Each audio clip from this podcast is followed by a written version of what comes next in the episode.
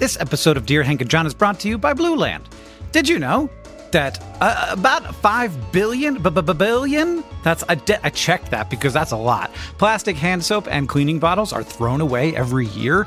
And if that's not bad enough, most cleaning formulas are 90% water, which is heavy. We're shipping around all this water using fuel when we don't have to. Every year, Americans throw away 25% more trash from Thanksgiving to New Year. This year, maybe turn the New Year's resolution into action that makes a difference by switching to Blue Land. Blue Land is on a mission to eliminate single use plastic by reinventing cleaning essentials to be better for you and the planet with the same powerful clean you're used to. It's a simple idea. They have refillable cleaning products, they have a nice design. I have them in my home. It looks nice on your counter. You fill the reusable bottles with water, drop in the Blue Land tablets, wait for them to dissolve, and you never have to grab bulky, heavy cleaning supplies on your grocery run ever again. And refills, because they're small and you don't have to ship a bunch of water across the country, starts at just $2.25. You can even set up a subscription or buy in bulk for additional savings. From cleaning sprays to hand soap, toilet bowl cleaner, and laundry tablets.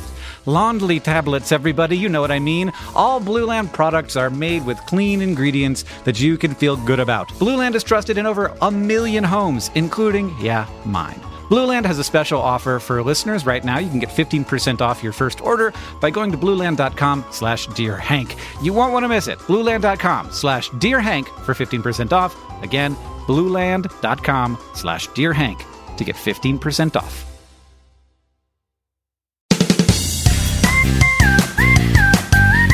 Hello and welcome to Dear Hank and John, or as I prefer to think of it, Dear John and Hank. It's a podcast where two brothers answer your questions, provide you with dubious advice, and bring you all the week's news from both Mars and AFC Wimbledon. But it's a little different this week because Hank is busy doing, you know, 75 of his 76 jobs, and so he's unavailable. My spouse, the lovely Sarah Urist Green is on a work trip, and the person who was supposed to co host Dear Hank and John with me today has COVID. They feel okay, don't worry about them, but they do have COVID.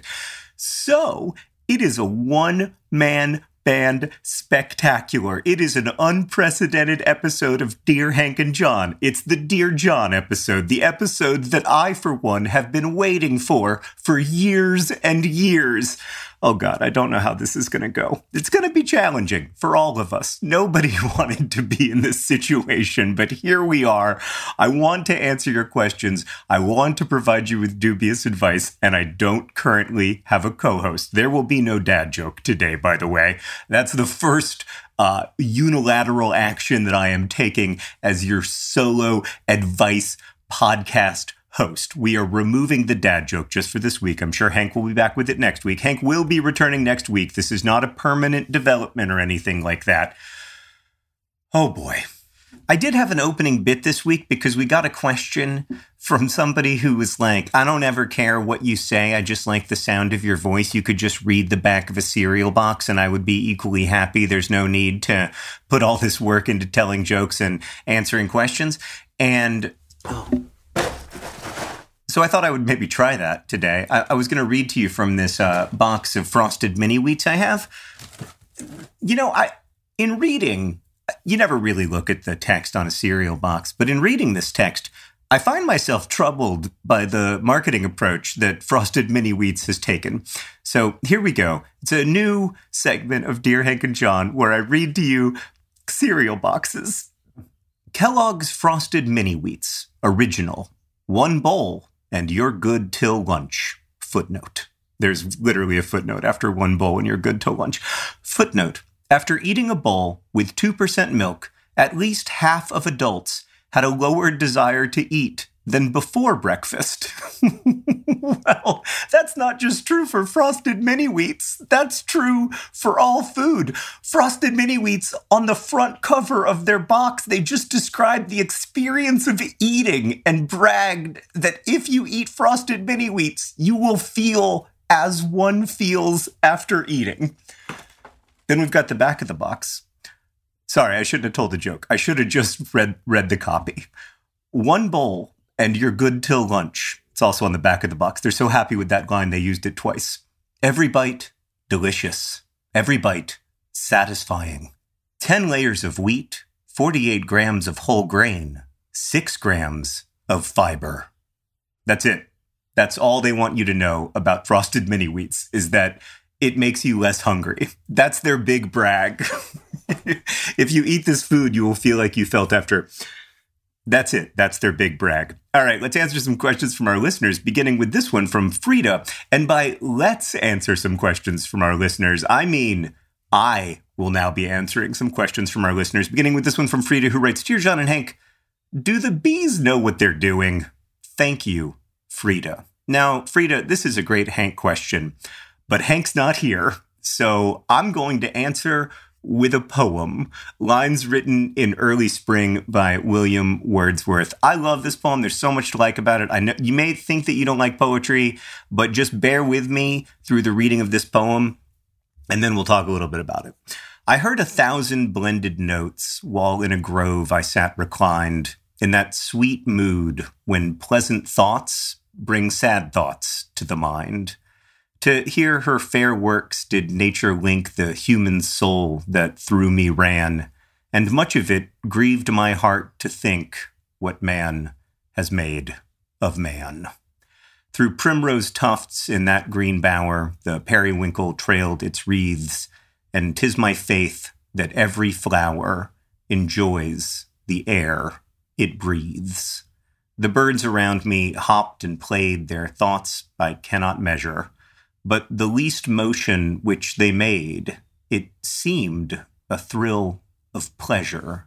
The budding twigs spread out their fan to catch the breezy air, and I must think, do all I can, that there was pleasure there. If the belief from heaven be sent, if such be nature's holy plan, have I not reason to lament what man has made of man? Now, there are some things I don't love about the poem. Like, I don't love that William Wordsworth is imagining that, like, humans need to return to the state of nature as if there's just one state of nature, when in fact, there was never really a time when humans organized themselves in, in, purely utopian ways. Like from the beginning of human social orders, at least so far as we can tell, there were lots of different ways that people organized themselves. And sometimes they were oriented around egalitarianism and sometimes less so. And, you know, it's just like oversimplifies prehistory a little bit, although that's not really William Wordsworth's fault that he was living in the 19th century when that was the, the common way of talking about nature in Europe. But what I love about the poem, I love the idea that flowers enjoy the air they breathe and that birds enjoy flying through the air. Obviously, animal emotion is complicated and we only know so much about it. I'm actually reading a great book about it right now by Ed Yong, the same person who wrote I Contain Multitudes. It's really fascinating. I've never learned so much about the like inner lives of animals, but we've done quite a bit of research on this topic now. That said, I just really love the idea. I like the idea that bees know what they're doing on some level. They may not know what they're doing like we know what they're doing, but I like the idea and I believe that they do. That is not a Hank answer, but once again, Hank is not here. All right, let's answer another question. This one's from Emily, who writes Dear John and Hank, do you ever wonder if you'll run out of thoughts? I have a tendency to get scared that I'll run out of thoughts, or maybe that I've already run out. Has this ever happened to you before? And how do I stop this? Usually I just start consuming mass amounts of media, but then nothing sticks and I just obsessively think about when I'll stop thinking. Hopefully, this isn't my last thought, Emily. So, I've never heard of this particular obsessive worry, but I find it really interesting because of its recursiveness. I do love a recursive obsessive worry. Uh, and this particular obsessive worry, when you are can't stop thinking about the fact that you might be done thinking, mm, chef's kiss for recursion. It sounds very unpleasant to actually live with, but metaphorically resonance wise, it's perfect. I don't worry that I'm going to run out of thoughts because Emily, the thing the thing that I would encourage you to remember is that you are always having new thoughts or else new shades of thoughts.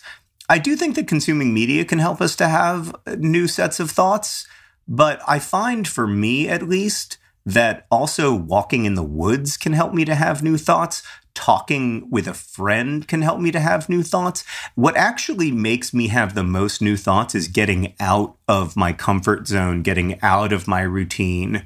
So if I'm just kind of mindlessly scrolling on Twitter, I'm probably not being pulled toward a really interesting or important new thought. Now, sometimes I am. Like sometimes you come across a tweet that you're like, wow, that really helped me. I found that quite useful, but not usually. You know, usually I don't feel like I'm thinking a radical, thinking in a new way or, or approaching a problem from a new angle uh, when I'm when I'm on Twitter. So I like to get out of my routine if I can, even though that's uncomfortable, because I find that's where the thoughts happen for me. So if I read something new, if I go someplace new, even if it's like slightly new, like this morning, instead of going on my usual walk, I walked the same trail in the opposite direction. And because I don't have a particularly sophisticated uh, sense of uh, direction or place, it all felt new to me because I was looking at the same trees, but I was looking at them, you know, from the opposite opposite side. The the trail I walk is a is a circle, and so if you walk the circle in the other way, to me, it appeared to be a completely new trail. It, it, was full of unprecedented surprises. And I had more interesting thoughts. Like I'm working on a story right now, and I had more interesting thoughts about the story than I think I would have had if I'd walked the path in the usual direction. So I would say read something new or try to see something new, even if it's on Google Maps, and see if that works. But you're not going to run out of thoughts. I mean, you are going to run out of thoughts, but not until after you return to chemical equilibrium. Return to or reach? Hmm. That's the kind of thing that Hank would work off of in a really interesting way. But instead, I'm just going to have to ask you, the listener, to decide all right, cool party. Let's answer this question from Emily, who writes Dear John and Hank, yesterday while leaving the hospital where I work, I paused to watch the medical helicopter land. I've always loved helicopters, and so does my mom, so I snapped a picture, and some random pedestrian walked past me at that moment, somehow not looking at the helicopter, and looked at me and said, Is this your first time seeing a helicopter? I abruptly said no, louder than necessary, and she left me alone. My question is, what is the wildest thing someone random has ever said to you? Helicopters and hostility. Emily, you know, what is it about the rude things people say to us that stick in our heads so precisely? It's related to the feeling of mortification for me, but I have vivid memories of events like this, Emily. Like the other day, I was uh, walking on the, the trail, not to make this all about my daily walks. The other day, I was walking on the trail, and there was somebody else walking in the opposite direction. And uh, I said hello or something, good morning, some uh, something innocuous. And they said to me, not you. And I realized that like they were talking on their on their AirPods to on the phone or whatever, like talking to someone else, and they they had said something, and I they thought that I was responding with good morning. And then they said to me, not you. And I have replayed this brief exchange tens of thousands of times uh, since it happened. And what is it about? Why, why, why can't we let it go? It's, yeah, I don't know. I don't know what that is, Emily. But I'm sorry that this person was rude to you. And I feel like there is an element of people have a little, I don't want to sound like, like old man yells at cloud, but I do feel like there's a little bit of an element of people have kind of forgotten how to like talk to each other in person. Uh, like also a few days ago, I was at a restaurant to pick up some food and somebody stormed in and said, You said it would be 20 minutes and it's been 24 and like slammed down the thing. And then I was, I said to the, the, the host person at the front desk, I was like, I'm so, so sorry that happened. And they were like, ah, goes with the job. And I was like, does it? It shouldn't. Like, yeah. So I don't know if people have always been a little bit rude, but we need to have we need we need to we need to channel our inner Paul Farmer and find a hermeneutic of generosity. We need to find ways to interpret the actions of others in the most generous lens possible and not in the worst lens possible. But even then, I struggle to understand looking at it through a hermeneutic of generosity, why this person went out of their way to tell you, have you never seen a helicopter before? Maybe, all right, here's my attempt at an H of G in this situation. Maybe they maybe it triggered something in them some bad memory that they have some experience of being in a helicopter maybe even being in a life flight helicopter and they felt this sort of like anger rise up in them that they didn't know what to do with and so they turned it to you. Or maybe they didn't know how to modulate their voice for your expectations and they were genuinely curious if you've never seen a helicopter before and wanted to start a conversation. Maybe it was that. I don't know. But to answer your question the weirdest thing a stranger has ever said to me is one time i was on the l in chicago on my way to work one morning and i was just reading a book and a woman walked up to me and got right in my face and said son you've got the devil in you and uh, I didn't know what to make of that. I still don't. Sometimes I think, like, oh, God, I do. I do have the devil in me. And she saw it. Tuna, do you think we can have some like music breaks or something? Just something other than my voice? Maybe like um, just a little bit of the intro music again?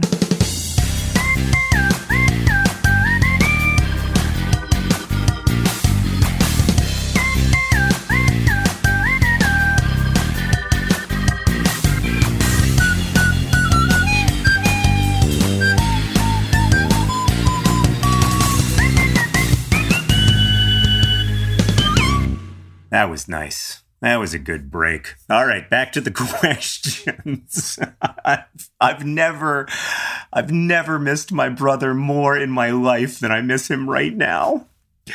This next question comes from Kate, who writes Dear John and Hank, I recently started my first full time job and quickly realized the only way to get everything done, in addition to working 10 hours, because we do four day work weeks, is to get up at 5.30 in the morning so I can work out before work and then get off early enough to cook dinner and wind down before bed. I don't mind waking up early and going to bed early, but I've been wondering, how should I sleep best during the weekends? Should I keep that same schedule or is it okay to sleep in? Don't make me wait. Kate, Kate, you are a vastly more disciplined person than I am, and I do not feel qualified to give you advice on this matter. When I have to wake up at 5:30 in the morning to work out, you know what I do? I don't work out. 100% of the time. If you tell me the workout is at 5:30, I'm not going to be there. Period. So I don't know. I I would sleep in in the weekends, but like I also wouldn't wake up at 5:30 to work out, so it's a little hard for me to fully empathize with you. I feel like you can sleep in on the weekends as long as it doesn't like overly interrupt your sleep schedule. I think you're going to be fine. Honestly, I think you're doing great and I'm a little bit envious.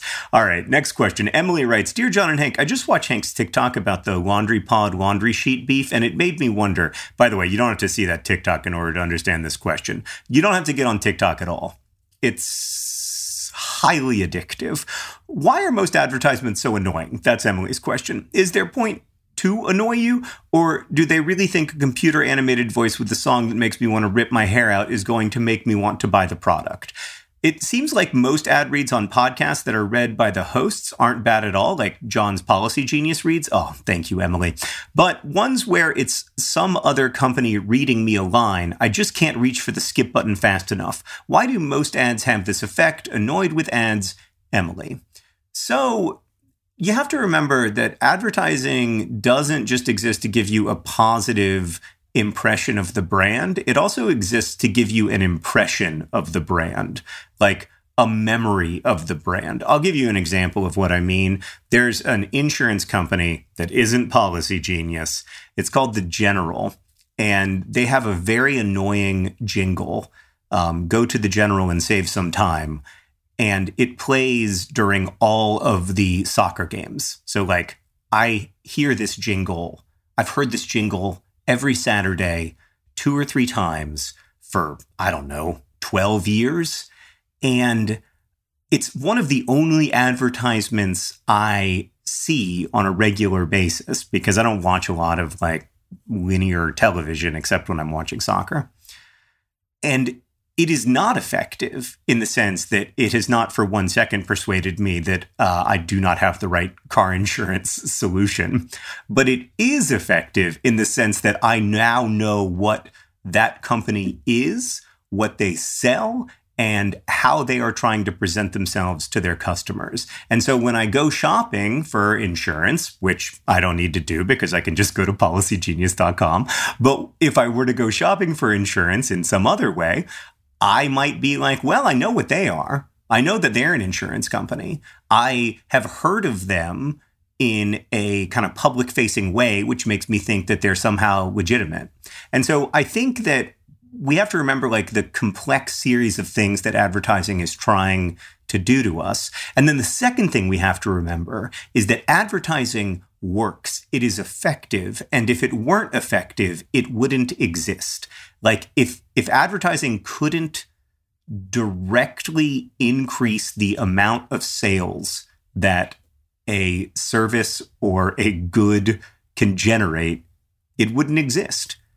Like there are companies, Arizona Iced Tea is a famous one, that spend basically no money on advertising because they don't need to. They've decided that like there's a different strategy that's going to work for them. In the case of Arizona iced tea, like they're available at every gas station. They're less expensive than every other iced tea and they're quite good. And so they don't need to advertise. But most brands make their money from brand awareness. We know what Coke is. We know what YouTube is. We know what Netflix is. And y'all know what Policy Genius is and that's worth it to them. Like, I used to think that uh, I was immune to advertising. I used to think, like, well, they can show me all the advertisements they want, but I'm going to buy what I'm going to buy. But the truth is so much more complicated and nuanced than that. It, the way that it impacts you is not necessarily in that direct, what a great idea. I think I'll go to policygenius.com and find out more about life insurance kind of way. The way it affects you may be over the course of the next five years. You think, well, gosh, do I need life insurance? And maybe it's like three years down the road when you realize, oh, yeah, no, there are people who are kind of counting on me financially. And if I were to die, it would be a huge problem for those people. And uh, I can make that situation easier for them. And so I think I'll go get life insurance. Well, where will I get life insurance from? Oh, I've heard of a couple places. So, yeah, I think it's complicated, but I think the thing to remember that I always forget is that advertising works and I am not immune to it. And if I think I am immune to it, I am in fact more vulnerable to it. All right, Tuna, how about another musical break? Maybe this time something a little jazzier?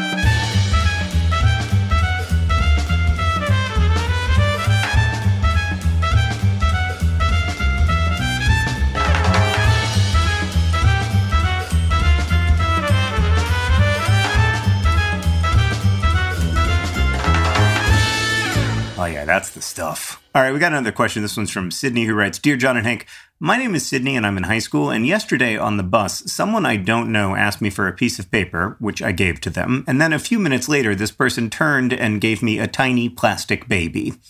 Now, Sydney, I am pretty sure I know where this tiny plastic baby came from, which is one of the reasons I wanted to answer your question. But I'm going to finish the question. They didn't say anything, they just gave me the little baby. And I said, Thank you? I'm still so confused. What do I do with the baby? What about this person I met? Are we just friends now? Dubious advice is appreciated, not the place in Australia. Sydney. I knew that, Sydney, because my mother is also named Sydney. P.S. My mom is a high school history teacher, and we both really appreciate your crash course videos. Thank you, Sydney. And please say hi and thank you to your mom as well. And a big thank you to all educators everywhere right now and also all librarians everywhere right now. Like, it is not an easy time to have any job, but it seems like an especially challenging time to have those jobs. So, thank you. Thank you for doing the hard and important work to create young people who have a better understanding of themselves and the universe.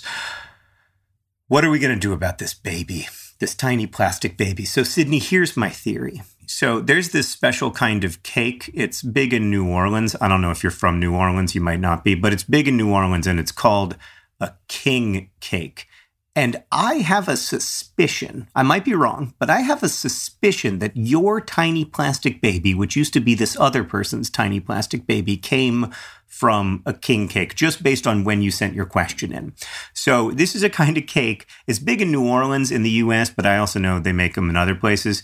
And it's a sort of cake. It's I don't really like the taste of the cake, but that's neither here nor there. The point is that there's a tiny plastic baby in this cake. I think it's supposed to represent the tiny baby Jesus, if I understand it correctly. But at any rate, the idea is that if you get the piece of the cake that has the tiny plastic baby in it, you get a uh, prize. and when I was a kid, and even into adulthood, I would eat these cakes because my mother is from the South and went to school in New Orleans. I would eat these cakes, and I, the whole time I would just, I would be closing my eyes and I would just be thinking, please, God, anything but the tiny plastic baby. The thing I most don't want is to bite into this cake and discover a tiny plastic baby Jesus. Like that is a nightmare scenario for me. Even if you win a prize, I don't want the prize. I want to have a piece of cake that doesn't have a tiny plastic baby. So I think my suspicion, most tiny plastic babies in this world, at least that I have seen, come from king cakes. So what I think happened is this person, quote unquote, won the prize, ended up with a tiny plastic baby. They've got this tiny plastic baby that they're carrying around in their pocket. They need a piece of paper. You give them a piece of paper, which, by the way, is very generous of you. You didn't ask anything in exchange. It was a pure gift that came from the best possible place. This person took the piece of paper back to their part of the bus and then used it in whatever way they needed to use it. And then they thought to themselves, what an extraordinary gift I've just been given with no expectation of any kind of return. A person I barely know gave unto me something of theirs. That is so lovely. I am so grateful. How will I express this gratitude?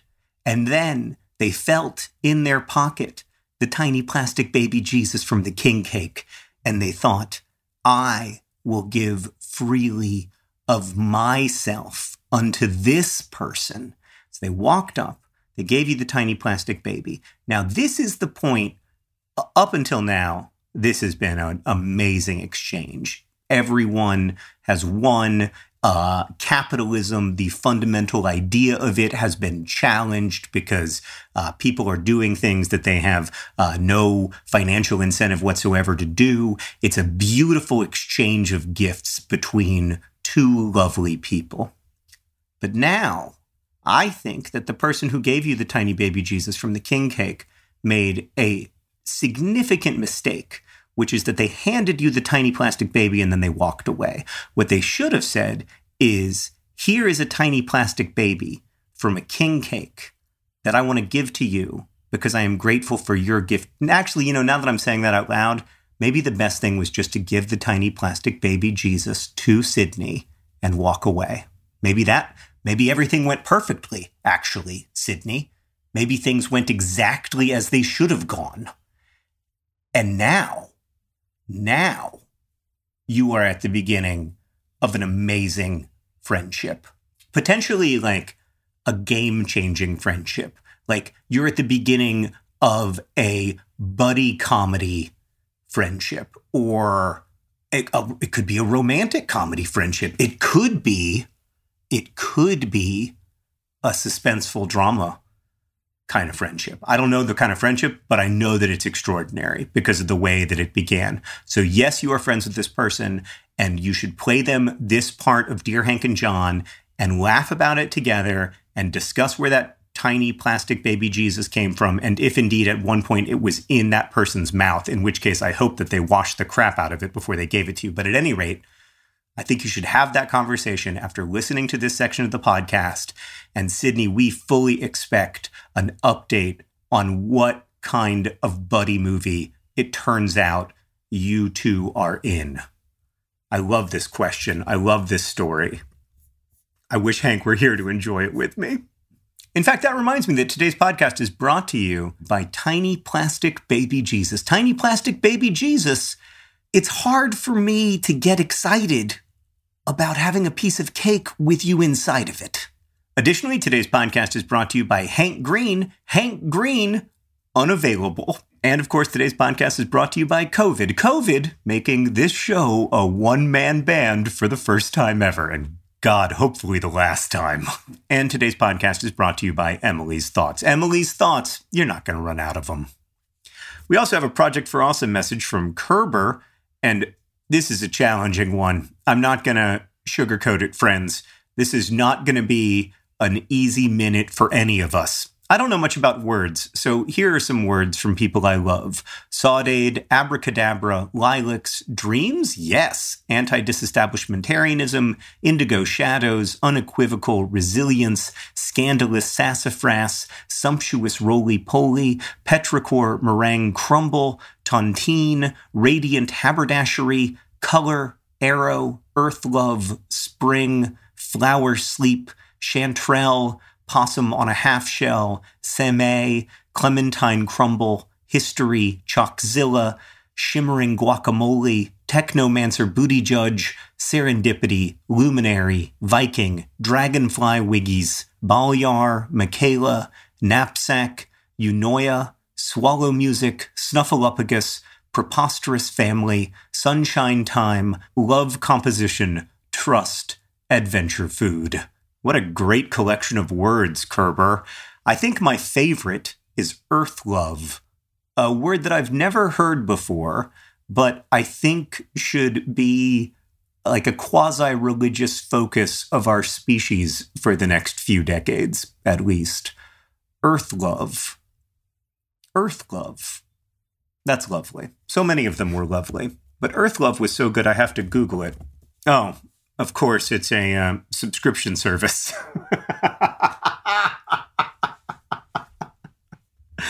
you know what really loves the earth?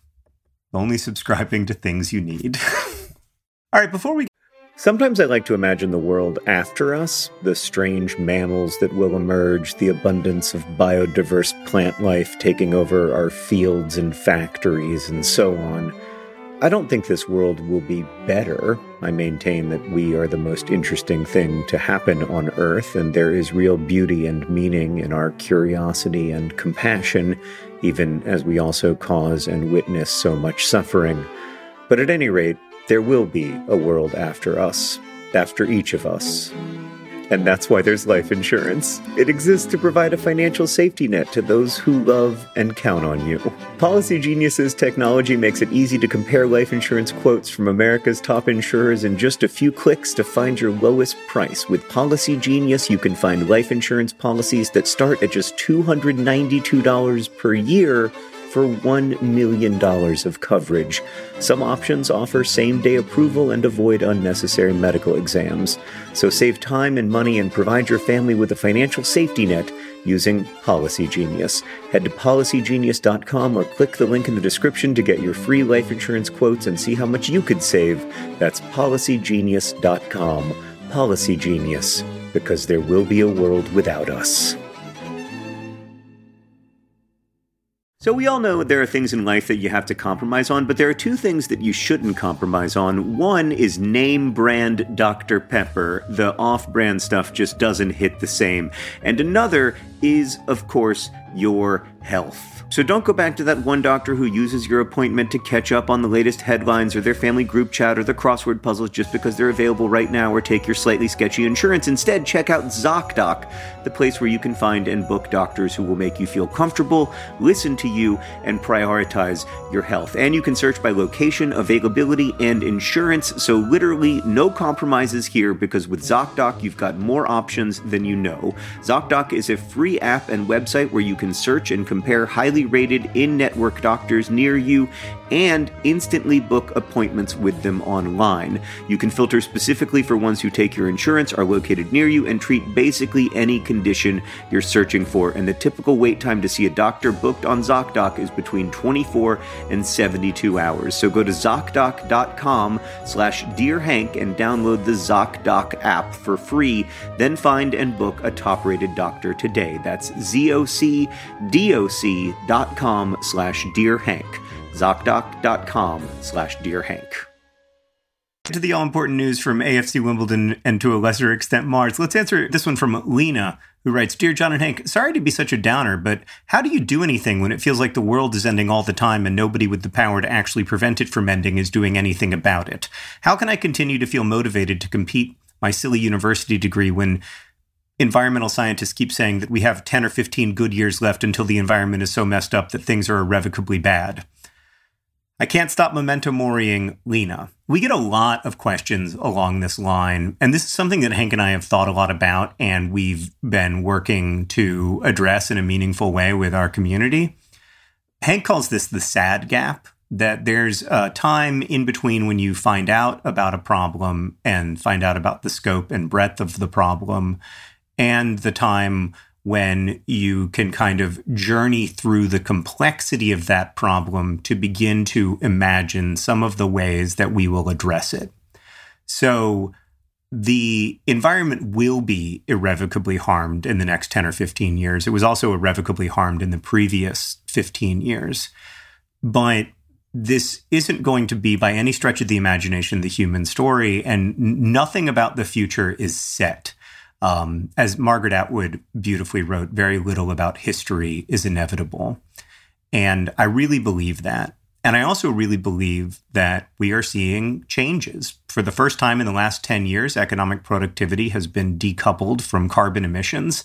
That is a huge change. It indicates that further change is possible without dramatically shortening the quality or length of human life.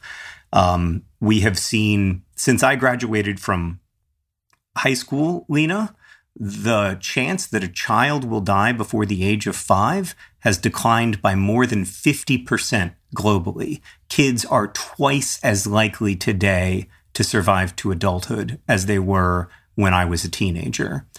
And so I think that there is absolutely cause for despair.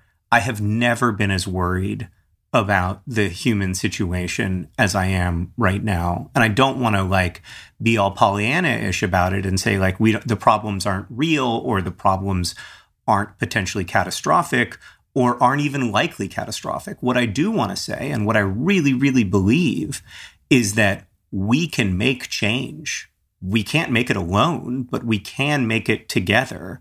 Like I understand why, and I often feel this way, even with you know a lot of power.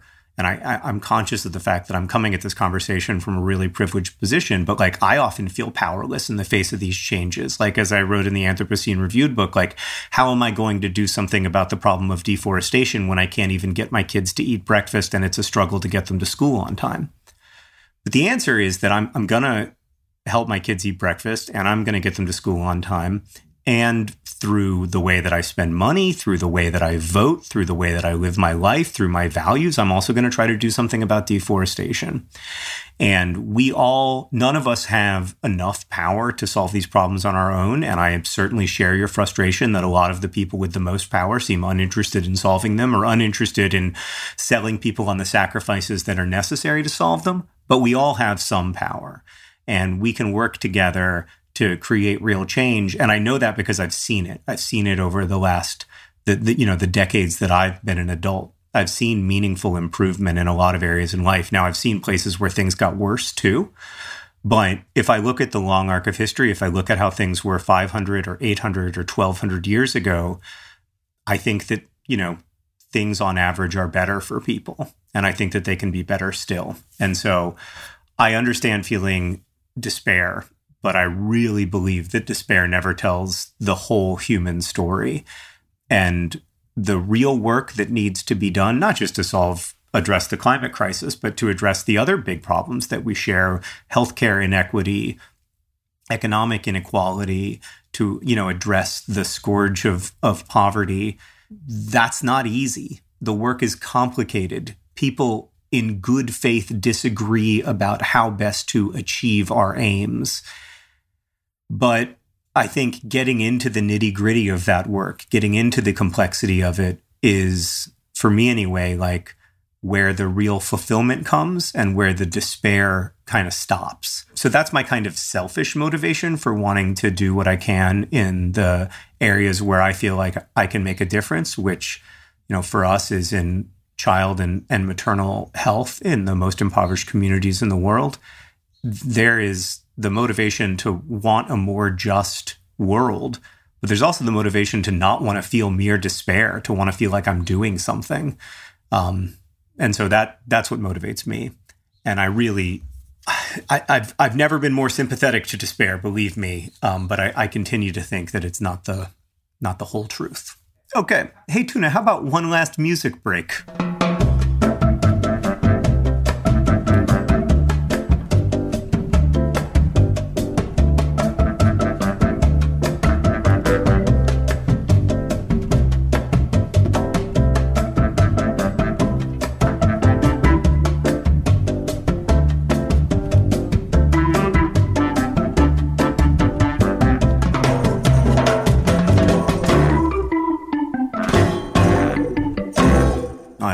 One. All right, it's time for the all important news from Mars and AFC Wimbledon, beginning with the news from AFC Wimbledon, which is not great, but that's standard at this point. AFC Wimbledon still, still have not won a game in 2022, and they are running out of games with which to win this season.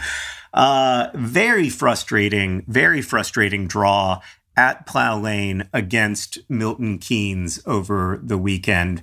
I mean, Milton Keynes are in second place in the in League One and are likely to be promoted up to the second tier of English football. And so, in that sense, getting a tie is a good result. But not beating them is always a discouragement. And we don't need to talk about the behavior of their fans and how a bunch of their fans got arrested for being utterly without class. We can just talk about what happened in the game, which is that uh, it was a 1 1 draw. With four games left in the season, AFC Wimbledon now are in 22nd place, which might sound hopeless, except we are only three points away from being in 19th place.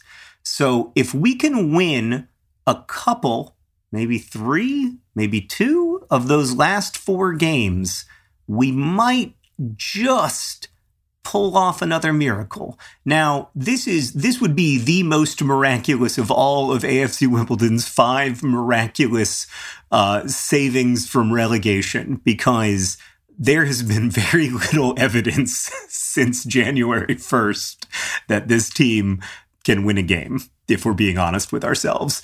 But I mean, if we win two maybe three of our last four games, I think we will stay up. It's just whether we can do that.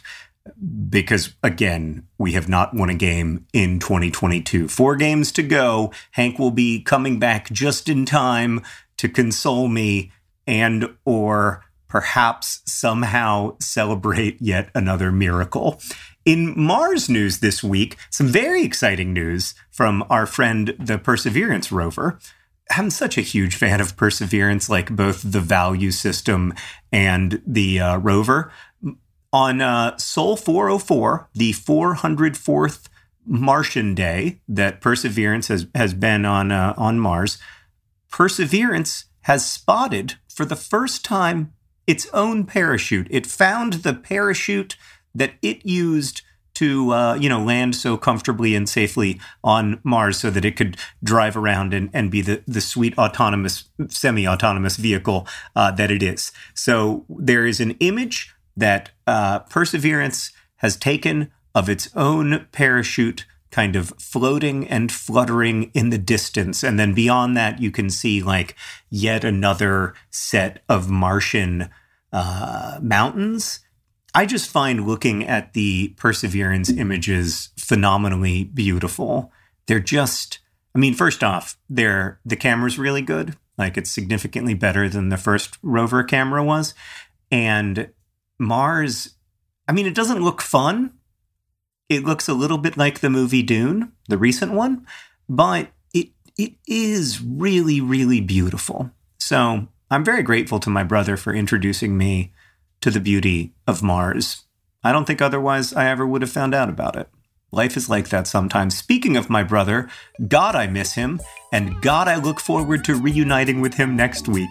Thank you all so much for listening to this, the one and God help me, hopefully only one man band episode of Dear Hank and John. Today's podcast was edited by the incredibly hardworking, especially today, Joseph Tuna Medish, is produced by Rosianna Halls Rojas. Our head of community and communications is Julia Bloom. Our editorial assistant is Deboki Chakravarti. And the music that you're hearing now and at the beginning of the podcast is by the great Gunnarolla.